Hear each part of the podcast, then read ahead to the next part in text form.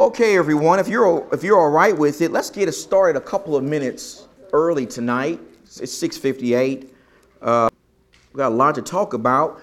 Uh, it's good to see you. Uh, we made it back uh, late Sunday or Sunday evening, and uh, had a great Thanksgiving.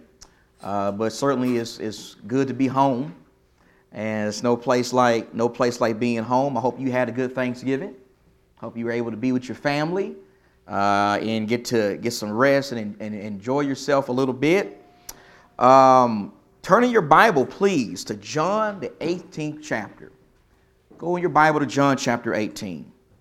The Gospel of John is the gospel that uh, we most recently finished. Our Bible reading program this year has consisted of reading a gospel a quarter. I don't know if you've noticed that or not, but that's uh, that's what it's consisted of, and we've read uh, the Gospel of John most recently. Go to lesson number nine in your workbook. We want to do lesson nine tonight in, in the workbook.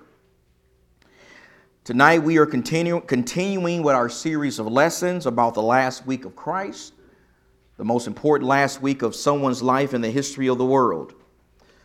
We are going to be looking at technically uh, a lot of things that took place on, I guess we would look at it as Thursday night.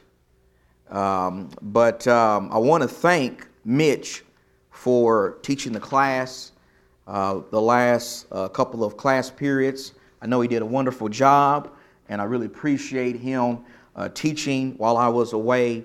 Uh, he always does a great job teaching, and I really, really, really appreciate him covering a lot of territory. It's my understanding uh, and Mitch, correct me if I'm wrong, sir, but I think Mitch got through the events of the Garden of Gethsemane.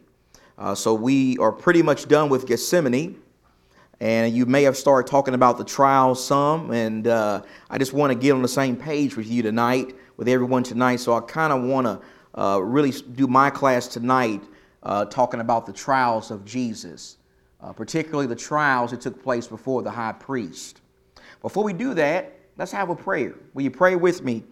Almighty God, thank you so much, Father, for uh, this opportunity, uh, this blessing to stand or sit together and me to stand before these wonderful people, uh, to study together, to learn about our Savior Jesus, to learn about his redemptive work and all that he went through to redeem us, to save us from our sins. Help us always be thankful for the blood of Jesus Help us always be mindful in our daily lives of the events uh, that surround the cross. We pray, Father, for those who are sick at this time and discouraged, even suffering uh, as we continue to wage uh, and try to navigate our way through this time of pandemic. We pray for our wonderful leaders in this church, our elders, our deacons, for every member, for our Bible class teachers, for our young people. We pray that you will have your hand of blessing upon us all. In Jesus' name, amen. Okay, so let's just make sure we're all on the same page with a few things. Uh, Thursday night. Thursday night. This is the night before Jesus is going to be crucified. The events of Jesus dying on the cross, that particular event takes place in the morning. So there's a lot that goes on between 6 o'clock in the morning and 9 o'clock in the morning when Jesus is put on the cross. He hangs on the cross. Does anybody remember for how long? He's six hours on the cross. It looks like he's on the cross from nine in the morning till three. So there's a so they get started pretty early the next morning, getting Jesus before Pilate. Uh, they probably start as early as five or six o'clock in the morning, transporting Jesus. After finishing their meals, and when I say meals, I'm talking about really two meals that were eaten on Thursday night uh, between Jesus and his apostles. They're in an upper room, they're in Jerusalem, they eat the Passover. They have to eat the Passover according to the law of Moses. And Jesus institutes a new meal that would be designed to commemorate what he was about to do, which was die on the cross. And that's the Lord's Supper. So after they eat the meal, Jesus and his disciples head out to the Garden of Gethsemane. They cross the Kedron Brook they make their way to Gethsemane. Evidently, Gethsemane was a place that Jesus frequently uh, went to, to, to pray and things like that. the prayer of John 17. Y'all probably talked about that. I'm not sure if you did or not. But the prayer of John 17, when Jesus prays for oneness, remember that? That did not take place in the Garden of Gethsemane. That took place prior to Gethsemane at some point. The prayers of Gethsemane are Matthew 26. That's the prayers of Gethsemane. So it's kind of confusing, but there are things that happen after they eat the meals and as they make their way to Gethsemane. There's a conversation that takes place after the meals, uh, and, and Jesus even prays before he gets to the garden. So it's important to realize that. On the journey, Jesus gave them both encouraging and discouraging information. Maybe even a more accurate way I should have said that is even immediately after the meals they, they ate together. The, the bad news, at least from their perspective, was Jesus, this great rabbi, the Messiah, their teacher, was about to leave them. He was about to die on the cross. And that was something they always had a tough time grasping. The good news, according to what you find in John 14, 15, 16, is Jesus would not leave them as orphans. He would send them someone after his ascension, and that would be who? The Holy Spirit. Holy Spirit would come and comfort them and teach them all things that Jesus wanted them to know. Once Jesus made it to Gethsemane, he prayed in agony. His sweat was like drops of blood. That may have been literal. Uh, pray three times in the garden. While praying, the disciples kept falling asleep. And they're falling asleep probably due to sorrow. Uh, at some point, an angel appeared and strengthened Jesus. After this takes place, Judas arrives with the soldiers who were sent by the council to arrest Jesus. Judas identified Jesus to the soldiers with a kiss. He betrayed the Lord with a kiss. He says, The one I kiss, this is he. You seize this man. In an effort to defend the Lord, Peter cut off the slave of the high priest's ear. The slave's name was Malchus. Remember Malchus. We may even mention Malchus in this event in our Miracles of Jesus classes. This was a miracle that took place. And can you imagine being a soldier in the garden and seeing Jesus put a man's ear back on. You think he would have had some reservations arresting this guy? And he's performed a miracle. He's put a man's ear back on. In fact, when you read John 19, it appears that when the soldiers got there, they were afraid of Jesus. The Bible says that when Jesus identified himself to them, they fell back. They, they were afraid of Jesus. Why? Because of his miraculous power. Jesus' miraculous power was, all, was well known throughout all the region. So they were afraid of this man. That's why they came armed and everything. They knew they were dealing with a man who had real power. So Jesus healed Malchus. He surrendered and allowed, I emphasize allowed, allowed the soldiers to arrest him. And the disciples that were with him, they fled. They, they left him, just like Jesus said would happen, right? Jesus could have easily stopped all that was transpiring. He allowed them to take him because of his full submission to God's will. And remember this, please his full submission to God's will and his love for us. So I want you to, I want you to really remember that. This is Gethsemane. This is the actual place, somewhere in this garden, is where these events took place, in the Garden of Gethsemane.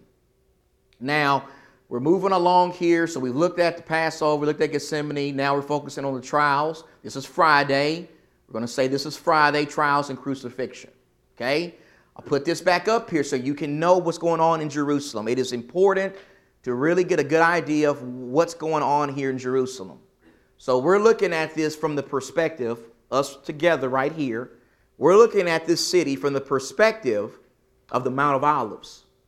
Okay? So just pretend like we're in the Mount of Olives together. Gethsemane is going to be at the base of the Mount of Olives. We cross the Kidron Valley along here, and when you come into Jerusalem, there's the temple. That's the most important landmark in Jerusalem is the temple. Okay, the Antonia Fortress is over here. Caiaphas lives somewhere over here, probably over this direction. I believe where Herod was is probably somewhere located in here. So Jesus is going to be moving around quite a bit on Friday. He makes his way first to Caiaphas's house, right? He goes to Caiaphas first. Annas is going to be that direction too. They're all, they're all together. The, the Sanhedrin will meet over here. The next morning, they're going to take him over here.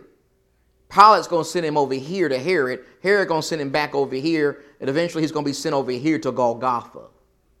Okay, so that's so this is this is the idea. I'm trying to give you an idea of what's going on here in Jerusalem. This is a great model that's in the Israeli Museum in Jerusalem that gives you a, a very accurate depiction of how Jerusalem would have looked 2,000 years ago. This right here is what is believed to be the area where Caiaphas' house was. Okay? What you see here is what the Catholics have built on top of the ruins of Caiaphas' house. And this is a church, it's a Catholic church. It's called, it's called the Church of St. Peter Gallicantu. The Church of St. Peter Gallicantu. It is built on top of the ruins of the place where Peter denied Jesus three times. And I'll tell you an interesting story of something that happened to me in this place later. But this is on the doors of the church. I know that's kind of hard to see, but I think that's supposed to be Jesus pointing at Peter here, pointing at Peter, because Peter denied him in this place, in this area. This is inside the church, inside the church of Gallicantu, built on top of the ruins of Caiaphas' house. When you go under the church, when you go under the church, you find, the archaeologists have found a dungeon. A dungeon is under the church. The dungeon here is very likely the dungeon Jesus was in. Because remember, they had to keep Jesus captive until the next morning. So they probably would have lowered him through. They found, well, archaeologists have found a dungeon under this area where prisoners were lowered in, lowered in through a rope. They were lowered under into the dungeon. This is from inside the dungeon here. So it is very likely that after the trials, Jesus was kept, was kept under uh, in a dungeon under Caiaphas' house. This was built as part of, of his house. And this is something on the church here. This right here, these steps here, these steps are 2,000 year old steps. These are very likely the steps Jesus took to come to Caiaphas. These were dug up, these are 2,000 year old steps. Jesus would have walked these steps to come to see Caiaphas. If you look out this direction here, and I know it's kind of hard to see, you see the Mount of Olives, you see the Garden of Gethsemane, which very likely means that as Caiaphas is sitting or standing on the balcony of his house, he sees everything going on. He sees them arresting Jesus, and he's eager to see Jesus. He can see Jesus making his way with the soldiers to his house, and he can't wait for this trial to start. It is very likely that Caiaphas stood from his house and got a great view, because you get a great view of Gethsemane from the house of Caiaphas. And, and he was probably excited about everything, everything that was taking place. So, things we will focus on tonight the trials of Jesus. There are two trials that take place that night after he's arrested. Then you got the testimony of false witnesses. Then you got Jesus ultimately being condemned, being condemned to die. Okay, so I'm going to go through these questions pretty quickly here. Uh, I want you to go to John, the 18th chapter. Going to make reference to a few verses here just to make sure we're all on the same page together. Jesus, after he's arrested in the garden, who is he brought before first? He's brought before Annas. That's exactly right. Annas is called the father in law, excuse me, the father in law of Caiaphas. So he's related to Caiaphas. The Bible in John chapter 18, when you look at John chapter 18, um, and it says, verse number 12, so the Roman cohort, so notice this is interesting. You don't just have Jewish soldiers that are sent to arrest Jesus in the garden. There are also Roman soldiers there too. Did you notice that? There's a Roman cohort there. There are Romans involved in this. The Roman cohort and the commanders and the officers of the Jews arrested Jesus and bound him. And they led him to Annas first, for he was the father in law of Caiaphas, who was the high priest that year. Now, Caiaphas was the one who advised the Jews that it was expedient for one man to die on behalf of the people. Caiaphas said this under the inspiration of the Spirit. Simon Peter was following Jesus, and so was another disciple. John in this gospel never refers to himself by name. He always refers to himself, it appears in the, in the third person, right? As the disciple, the disciple whom Jesus loved. The disciple, the disciple, this is John, was known to the high priest, and he entered with Jesus into the high court. So verses 16, 17 talk about Peter, how he gets access into the court. And then it says in verse 18, Now the slaves and the officers were standing there, having made a charcoal of fire, for it was cold, and they were warming themselves, and Peter was also among them, standing and warming himself. The high priest then questioned Jesus. Now, the high priest there, that's where I want to highlight. The reference of high priest there is a reference to Annas. Because remember, Jesus in front of Annas right now. So he's called the high priest here in verse 19. And then you look at verse 24, it says, So Annas sent him bound to Caiaphas, the high priest. Well, in the Old Testament, how many high priests were there in Israel? There's one high priest. One high priest in Israel. But here you got two high priests. Now I know there, there may be different explanations as to why the Bible is saying that, and, and, and it's hard to really pin that down 100%, but I'll just tell you what my view is on this. I think you got politics at play here. Politics always get involved in things sometimes, don't they? we see that in our culture, right? Always got politics going on. And, and I think you may have some politics at play here. I think when you trace the Jewish lineage back, especially prior to the Maccabees and what took place in the time of Antiochus Epiphanes. I think when you trace it back, Annas is probably the legitimate high priest of the Jewish people. I think he's a legitimate high priest. And I think that's why they brought him to Annas first. They're doing this out of respect. They recognize Annas. But I think the Romans probably placed his son in law as high priest among the Jews. So technically, Annas is the high priest according to genealogy, probably, but Caiaphas has been placed in this position probably because of some allegiance to Rome. And, and Rome wants to use him. So that's, that's my thinking on this. I think there's a reason why John is saying they're both for high priests. One group of people views one as a high priest, another one views one as, another, as, a, as a high priest, another group views uh, the, the other as a high priest. Now, when Jesus comes before Annas, John's gospel is the only one that tells us really what happens on that occasion. Annas actually questions Jesus quite a bit. Did you notice that? Look back at John 18, verse 19. John 18, 19 says, The high priest, and that's a reference to Annas. And if you're a first century person reading this, it's not as confusing. It's confusing for us because we're so removed from it the high priest questioned Jesus about his disciples and about his teaching. So he's asking Jesus questions. And Jesus answered him. Now, it's, it's important to understand that when Jesus stands before Caiaphas, he don't really have a lot to say to Caiaphas. Did you notice that? He don't really talk a lot to Caiaphas. But he says to Annas, I've spoken openly to the world. I've always taught in the synagogues and in the temple, where all the Jews come together and I spoke nothing in secret. Jesus is saying, everybody knows what I taught. It wasn't in secret. This, everything I did was public. It was wide open to the world, to the Jews. Why do you question me? Question those who heard what I spoke to them. They know what I said. I'm not hiding anything. People know what I said. There are many witnesses. When he said this, notice what happened. One of the officers standing by struck him, hit him, saying, Is that, what, is that the way you answer the high priest? Notice the respect Annas has. Do you see that? They strike Jesus because they feel like he's disrespecting the high priest. Something similar happened to Paul, if you remember, when he stood before the Sanhedrin council. Paul was slapped because he seemed to have got, gotten smart with the high priest too. So Jesus is struck because, because of his answer and his very brilliant answer, very brilliant answer to, to Annas. And Jesus said, If I've spoken wrongly, testify of the wrong. But if rightly, why do you strike me? Why do you hit me if I'm telling the truth? So Annas sent him bound to Caiaphas, the high priest. So he goes to Annas first. Then verse 24 says he goes to Caiaphas. Caiaphas appears to have been the official high priest that year, at least according to what was going on in the Roman Empire. As the high priest, and I, and I want to emphasize this and I, and I want you to keep your finger at John 18. I know I'm kind of sending you a couple of different places, but I'm just trying to make a point.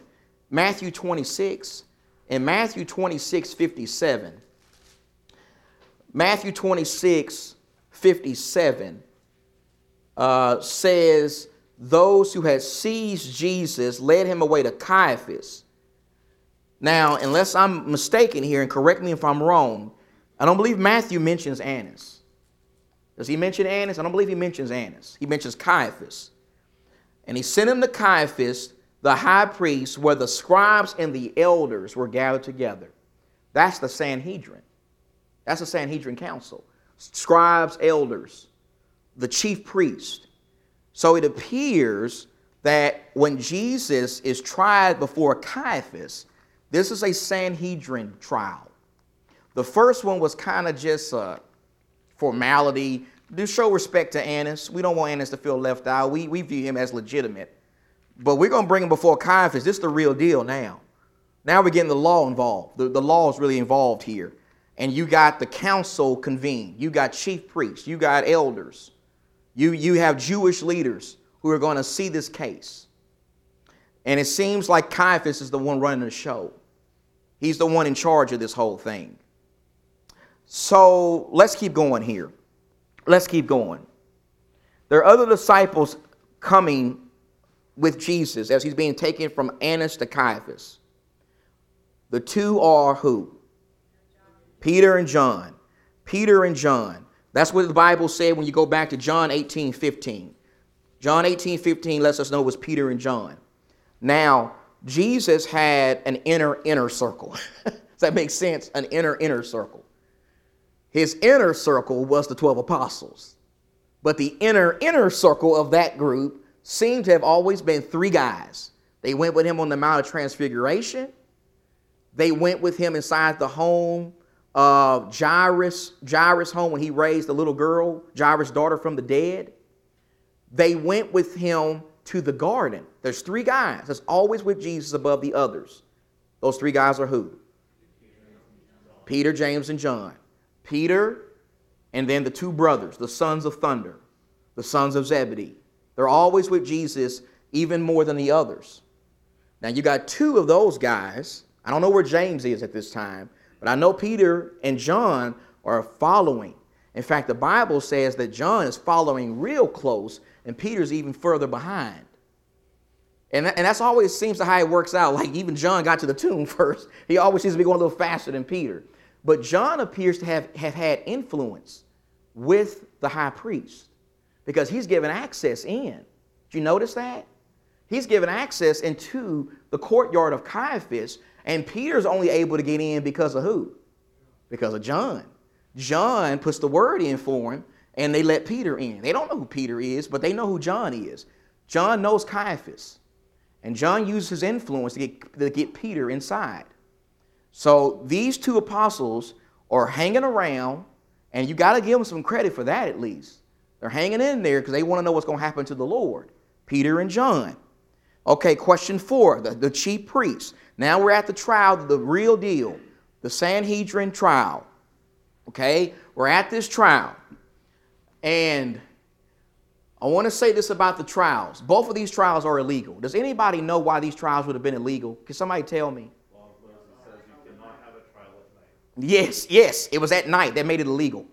Anybody, did anybody else say something? I want to overlook you. That was the real, that was the main thing. It was done at night.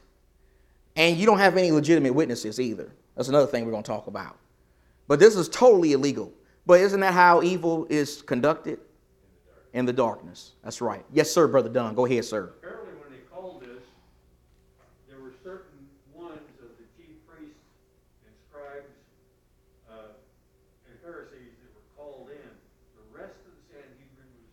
Right.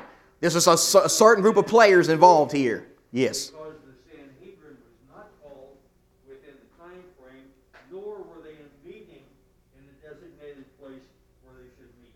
There's actually three. This is all orchestrated by evil people. They, they have an outcome they want to reach, and they're orchestrating it to reach that outcome. Now, that, that's a good point. So, Jesus, even after these two, would have three more trials the next day. Okay? And uh, the, the reason that happened is because the Sanhedrin, they couldn't officially sentence him to death by Roman law. Now, I'm not, I'm not talking about their religious law, I'm talking about civil law too. They want Jesus not just punished or put in jail, they want him gone. That's how much they, they're jealous of him, they resent him, they want him out of the way completely. Okay? Now, we branch to Peter. Just remember these things as we move forward. Jesus predicted that Peter was going to deny him, didn't he? He did it earlier in the night. And while Jesus was being questioned, Peter, he's gotten access into the court through John. And he starts warming himself by the fire. Maybe you've even heard that. You've heard that called the devil's fire. You ever heard that, that expression? That, that goes back to this right here. Peter warming himself by the fire. And it didn't take long before he started getting, started, people started recognizing him. Uh, even somebody related to Malchus recognized him. Somebody who must have been in the garden earlier. They say, wait a minute, I just saw you, I think. And like me coming from the South, his the way he talked started giving in a way. So we know you can't, you, you something different about you. You, your way you talk is even kind of funny. And he adamantly denied that he knew Jesus. Adamantly denied it. He even started cursing it, it, it, says, uh, before the rooster crowed twice.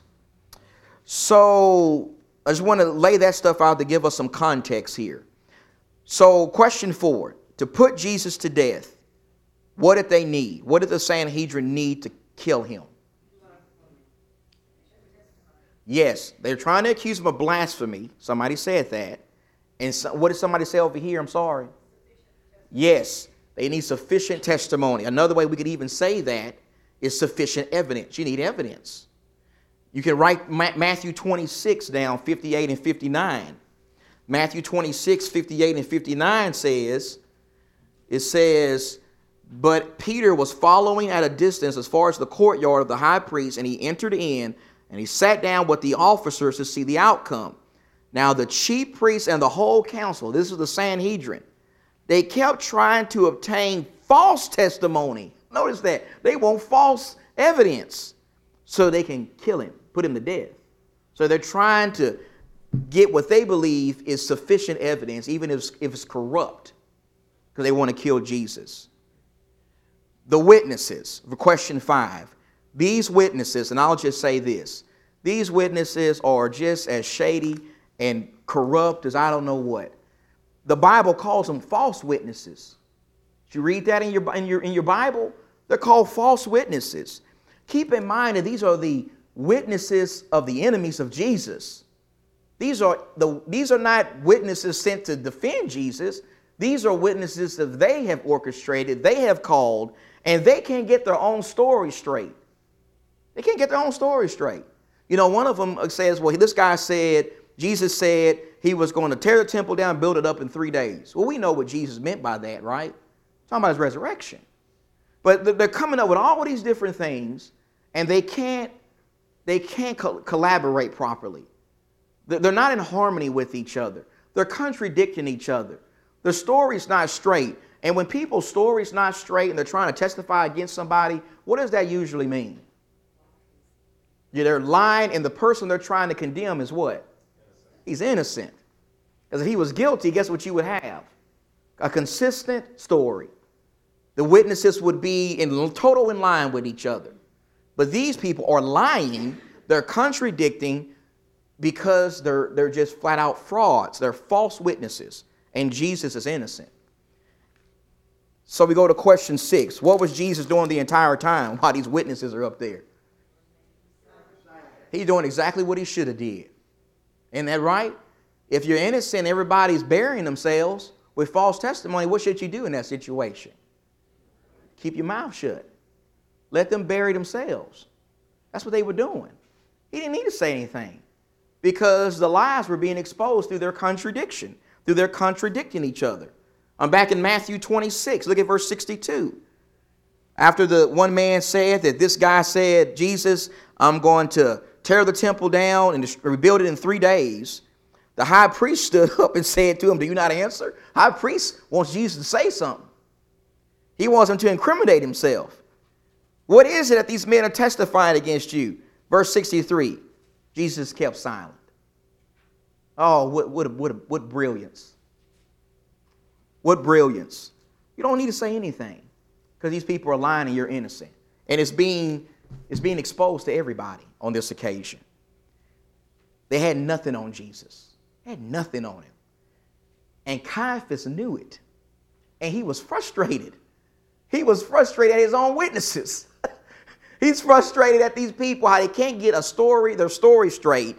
And so it seems that he's so frustrated that he just busts out and just says, forget this whole, this is not going according to plan. Let me just ask you, are you the son of God?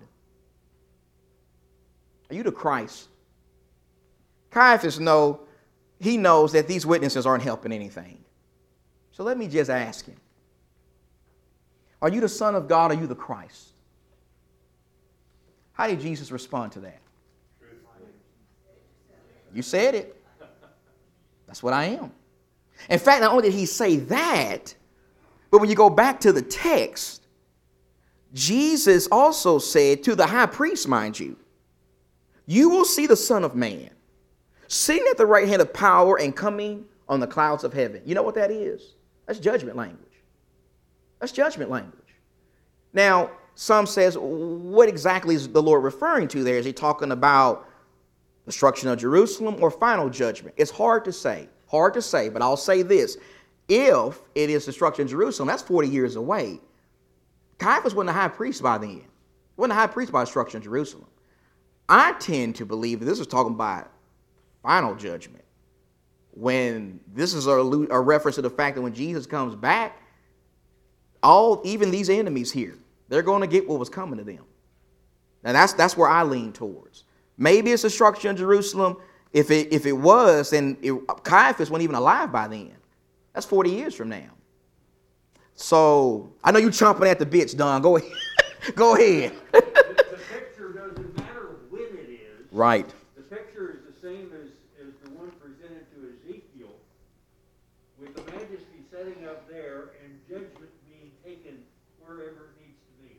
That's the point. The point is, this was Jesus telling this man, You're corrupt and you're going to get judgment from me. And you think Caiaphas understood what the Lord was saying there? He. Because he got mad, didn't he? How did he, re- how did he respond to that? What, how did Caiaphas respond when Jesus said that? Somebody tell me. He tore his clothes up. He tore his clothes. And he said, We don't need witnesses anymore. Look at, he said it. He accused him of what? Can somebody tell me what in the world is blasphemy? We throw that word around. Well, let's, let's define our terms. What is blasphemy? Does anybody have a definition of blasphemy? Yes, sir. Elliot, go ahead, sir. Say it again. I didn't hear you, sir. Injurious statement. Yes. And uh, if you don't mind, Elliot, I'm a, I'm a country boy from East, so I got to simplify it even more. so I don't even know what injurious is a big word for a guy like me. Uh, so I'm from East Texas. So we'll just, can I just say it's, because you're right, it's the idea of speaking against God, cursing God.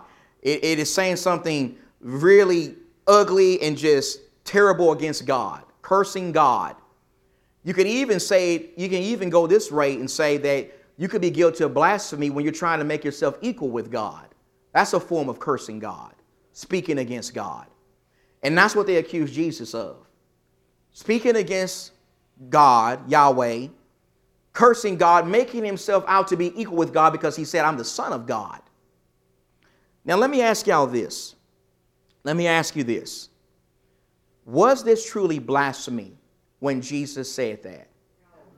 Why you why, somebody tell me why you say no. Why do you say no? Okay, why is he the son of God? Just because he said so? Because there were a lot of people saying they were the son of God. And did he ever back this up in any way? Yes. This would have been blasphemy if Jesus never provided any evidence. You understand that?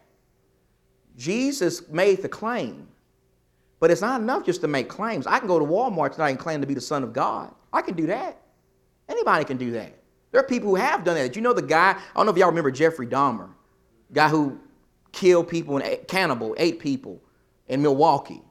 The guy who killed him in prison said he was the Son of God. He said he was sent by God to do that work. He was the Son of God. Anybody can claim to be the Son of God. People have claimed to be the Son of God. But Jesus backed it up. That's what the miracles were all about. They were all about providing the supernatural proof that he was the Son of God. And these miracles he did were so undeniable that not his enemies could deny, could deny them. Instead of denying them, you know what they did? They said he's doing them by the power of the devil. They foolishly questioned the source, but they could not deny the miracles. And so Jesus claimed to be the Son of God, but it wasn't blasphemy. You know why? Because he backed it up. He backed it up. Don, do you have something to say real quick? Then I got just a minute or two. The one miracle that the prophet said nobody else would, per- would perform except the Messiah was the healing of the blind. And he did that in the temple with the chief priests and elders as well. Isaiah, the prophet of God, 700 years prior, said the Messiah was going to give sight to the blind. No, that's absolutely right. So I just want to make that point. Jesus did not blaspheme. He wasn't a blasphemer. He claimed to be the Son of God and he proved it. So they just rejected the evidence.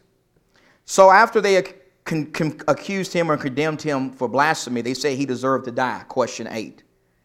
They say he deserves to die. Matthew 27 1. He needs to die. And that's what they wanted all along. Isn't that what they wanted? Jesus didn't have a shot in this corrupt trial. He had no shot. They already had their minds made up. They had false witnesses, and even when the false witnesses were exposing the whole charade, Caiaphas asked him if he's a son of God, and no matter how Jesus answered that, it wasn't going to satisfy him. And Jesus is not a liar. He told the truth, and Jesus could tell the truth in that because he's a son of God and he proved it through miracles. So they want to kill him, and, and that's what they wanted the whole time. Last thing, real quick. In addition to condemning him to die, there are other things that happened to the Lord that night. And I want to just give you a list of this, okay? They spit on Jesus. Talk about an insult. One of the worst things you can do to somebody is spit on them. Well, y'all agree? For those of you who ever play sports, that's one thing you don't do in sports is spit on somebody. Uh, that usually leads to a fight. They spit on Jesus. They blindfolded him. They beat him with their fist. So they're punching him. They're mocking him, saying, Prophesy to us, you Christ, who's the one who hit you? Because remember, he's blindfolded. So they're mocking him. And then the Bible also says the officers, they, they slapped him in the face. So they beat him with their fists, they slapped him in the face, they mocked him, blindfolded him, spit on him. All this stuff happened to him in addition to this corrupt trial where he's condemned for a crime he did not commit, which was blasphemy.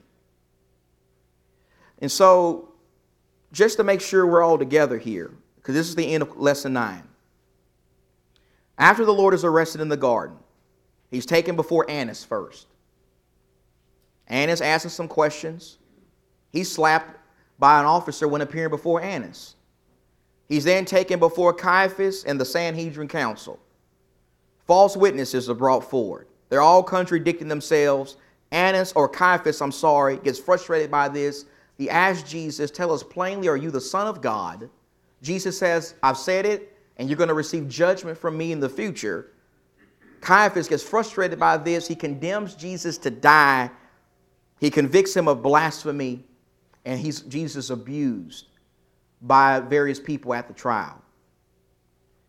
Talk about a true sham of a process. Wouldn't you agree? What an unjust process. What an unjust thing these people did.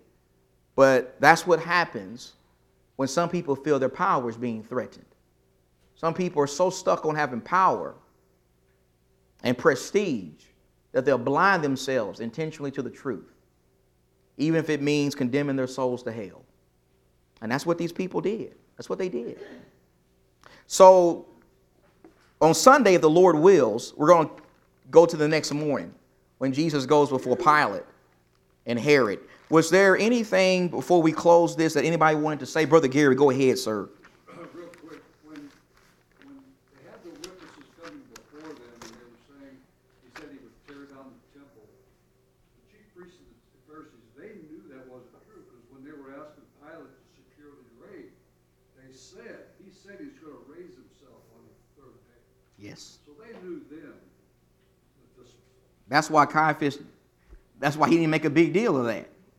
Because you're right, they knew that. They, you're right. Anyone else before we close? Brother Don, yes, sir. When you compare this trial before the Caiaphas with what happens to Stephen later on, Acts 7. you're going to see another set of exceptions that.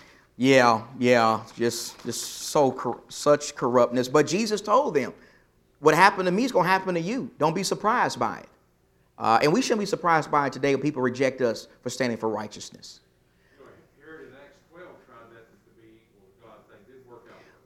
Mitch, that's a great point. Acts 12.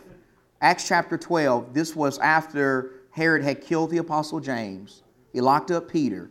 He stands in front of the people, and he and, and people say, "Look, the voice of a God." And he he loves that. He loved that. Didn't take long for it. His uh, body was getting eaten by worms. His insides getting eaten by worms. God never takes kindly when people try to put themselves on his on his level. Absolutely. Good good thoughts, everybody. We will pick this up on on Sunday, Lord willing. Thank you so much.